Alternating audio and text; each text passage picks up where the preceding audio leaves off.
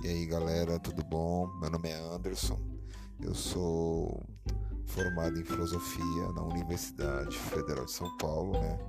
Que é fruto das políticas de acesso às pessoas mais pobres, o Enem, para o Unicisu.